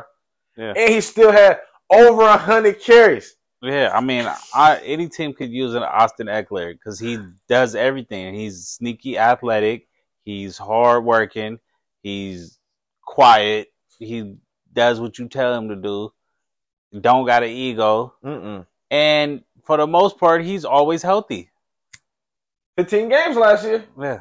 So Health is everything. who can't use an Austin Ekeler? Man, I ain't gonna front. Before they signed this dude, I thought the Detroit Lions should have went after him. I like De- uh, D'Andre Swift, but he'd be too inconsistent with being hurt as well. Yeah. Well, you put Ekeler back there, but again, they just signed Montgomery too, who's not bad at all. So that was my first choice was was those guys. Then I also thought Chicago Just, yeah. was my other one. I was like, well, they got a bunch of backs, but they don't have a guy who could do what Austin Ekeler do. And across our screen, maybe even the Miami Dolphins. Obviously, they signed Raheem Mostert and Wilson back, but again, bro, we talking True. Them two them are two guys that are not Gonna gonna, play. play. twelve games. Maybe not even half. Yeah, there you go. They're not gonna. They are not making it through the whole season. But if you compliment Austin Ekeler with them, come on now. Now we talking with them receivers. We could probably pay, like you said, we could probably pay Austin Ekeler to at least an, another sixteen. Yes, absolutely. that absolutely. he would go in and help out uh tremend- tremendously. Uh I would even say the New England Patriots. Mm, mm. Yeah. You know what I'm saying? I know they just signed another back. I know they got Rhamondre Stevenson who had 60 catches off the backfield as well. Surprisingly, that's a very thing that I didn't notice. He had 60 catches last year. But again, bro, none of these guys are Austin Ekeler, bro. And Mac Jones could use a mismatched nightmare like that out of the backfield, bro, on tight end, on linebackers and D linemen when they drop, and he's good at finding opening zones. I, I, I'm a Mac Jones guy. I think he just needs some more weapons down there, and you get Austin Ekeler down there, that'll help. That'll help for sure. But that's definitely just a few teams I, I could see Austin Ekeler going on and making a huge impact. Again, he's uh, going to only make six point eight million dollars. That's not even top fifteen of the highest paid running backs. yeah I ain't gonna even name the dudes that are getting more money than him because then it would sound like you'll want to start to hate on the Chargers. But he just signed his deal a long time ago because don't forget, bro, he was an undrafted free agent Mhm. who wasn't making anything. So they offered him a four year deal for twenty four million dollars, and you like, man, I, I I wasn't gonna see this type of money, so you you you, you take that. And now you stuck on that last year of that deal at the age of twenty nine, and you already know, or at the age of twenty eight, and you know by the time the end of this deal hit, you're gonna be twenty nine. You're literally at that wall where they don't want to pay running backs anymore. So you just want to get paid right now. Get paid, you know, a little early for us, a little too late. And I'm a team player, so somebody should go ahead and invest in that man. He will definitely, definitely make your team better. And that's definitely my my little Austin Ekeler. Cause I definitely wanted to talk about that because uh that man is definitely underpaid. Yes. Show for sure. Let me see. Oh, D Hop. Obviously, you seen he was trying to force his way to Dallas, but again, compensation too high. You're gonna have to trade at least a third or a second for D Hop. I don't know now. I don't know. It's with the Brandin Cooks. I think that might have lowered the price. It could have. and six. D Hop is older. Yes. Um, he hasn't been as productive. He's he's still no, productive. no, no. He just ain't been healthy. That's I ain't gonna say he ain't been productive. Well, he got suspended last year. Exactly. First couple games. oh, so that don't even, that, and he still he what? How many games he missed? Put like this: he averaged 100 yards a game in games he played in. Seven games, played eight games at 800 yards, or seven games 700 yards. So I would say he ain't on the field as much. I would say I'm not gonna go as low as the fifth and the sixth, but I can mm-hmm. say it's not gonna be no more than the three, maybe a four. I can see a three. Like I said, right, but again, that's why you go get Cooks for a fifth and sixth Yeah. Oh yeah, because that value is about the same. yeah. There you go. So, but again, bro, D Hop is you put him on the team where he don't got to be the guy. Again, he was in Arizona, he had to be the guy. You put extra pressure on him. Send him somewhere where they got somebody else. Chargers keep saying they're gonna cut Keenan Allen. Bring over D Hop. You, do the same type of. You feel me? I don't know why they want to cut Keenan Allen, but I digress. But the Chargers could be a good team. The New England Patriots obviously need a number one. That would be beautiful. If he can go over there. We're gonna pin everybody to the Pats. Belichick need to switch it up now. It's time to start getting getting guys. you don't got Brady to make up every to put makeup over all of this, bro. You got to really build you a team in the franchise, yeah. or or or brother. And you do not drive wide receivers well. Right. So go ahead and sign you one, trade for one, something. No, no, no. Anything else before we get up out of here? Um, that's it, man. Just watch these pro days that's going on. For You know, sure, Bryce quarterbacks out here just got showcase- done. showcasing themselves. Mm-hmm. Cam Newton was out here throwing at the, at the Auburn Pro Day. Since you brought it up, so I wasn't going, and I'm y'all. If y'all know me, I love Cam. Cam, my guy. I'm a big fan of Cam. But I only watched three minutes of that pro day, and I was like, Cam, we know you can throw the ball 80 yards down the field on the dime. Yeah, Yeah. Tell that man to run a 17 yard dig or a 20 yard comeback to the sideline. Throw that. Let me see you throw 10 of those. And hit in between the numbers. You know what I'm saying? Like what you showed, everybody know you could do, Cam. I needed to see some 14, Yeah. 15 yard ends. I needed to see you throw a seven yard slant and it's hit him in his hands and I make him jump for it. Yeah. You know what I'm saying? Like Cam, I love you, dog, but I ain't listen. It's not. It's not. It's not 64 or whatever the number is. It's not that many quarterbacks better than you, but it's that many more serviceable quarterbacks than you, bro. Like talent ain't everything no more, bro. You got to fit a Nah, system. yeah. And the teams that It's, it's you can fit their systems, they don't need you because they already got those guys. Uh, they just need somebody to make the routine play. Make that like they are I always hear. Just make the layup. Make the make the That- layup. That's what I want to see Cam do. I seen you do Make dunks and windmills. Yeah. Stand at the free throw line and shoot 10 Make free throws and make 10 free throws. But I mean, apparently it wasn't his idea. It was his brother's Those his brothers, idea. yeah. What? Because brother was, you know, having his pro day as a wide receiver, No, right. and uh, he just, you know, wanted to throw to him, and then, uh, Well, just you know, which Just is cool. throw. That's fine. just go throw, Cam. yeah. But you know, you kind of blew it up. Yeah. wanted to say a bunch of other. That's what I'm saying. You could have just went and through and everybody been like, oh, snap, Cam Newton was throwing for his brother. That's probably, that was a dope story. Yeah. Instead of it being, you want to get back in the league, you about to show everybody, and it's like, bro, you showed us the same thing you showed us. You can slang that ball 50 yards on a rope, accurate. But again, bro, you can't throw a 20 yard in route Yeah. to Hit a the swing. 5'10 wide receiver. Hit the swing route. You know what I'm saying? Throw this swing, throw this swing to this back. I'm gonna leave Cam alone though. You brought that up. That was your fault. Hey, Before we get out of here though, also uh, shout outs to two players that retired from the Patriots, uh, Devin McCourty and Dont'a Hightower. Um, ballers. probably yeah, probably not Hall of Fame players, same same ordeal as Brandin Cooks. Like these Yeah. guys might not make the Hall of Fame, but if you go look at their careers and the things they did, they accomplished in their they'll be in a in a Patriots ring of honor. Patriot honor. Ring of Honor, they might even retire 32. It ain't a number that everybody want anyway, so it would just be even that much cooler for him to retire. It's like, mm, anyway, when nobody coming to wear 32. Here But now they were definitely staples of, of them championship teams. what three time champion, two time Pro Bowler. Dante Howard, two three time Pro Bowler, two three time champion. Like fixtures in the Patriots defense. You don't think about the Patriots defense without thinking about guys like McCourty mm-hmm. and and, and Hightower. It's definitely the better Mayo. McCourty. Yes. Oh, by a long shot. I hate that Jason, but the other McCourty claims us.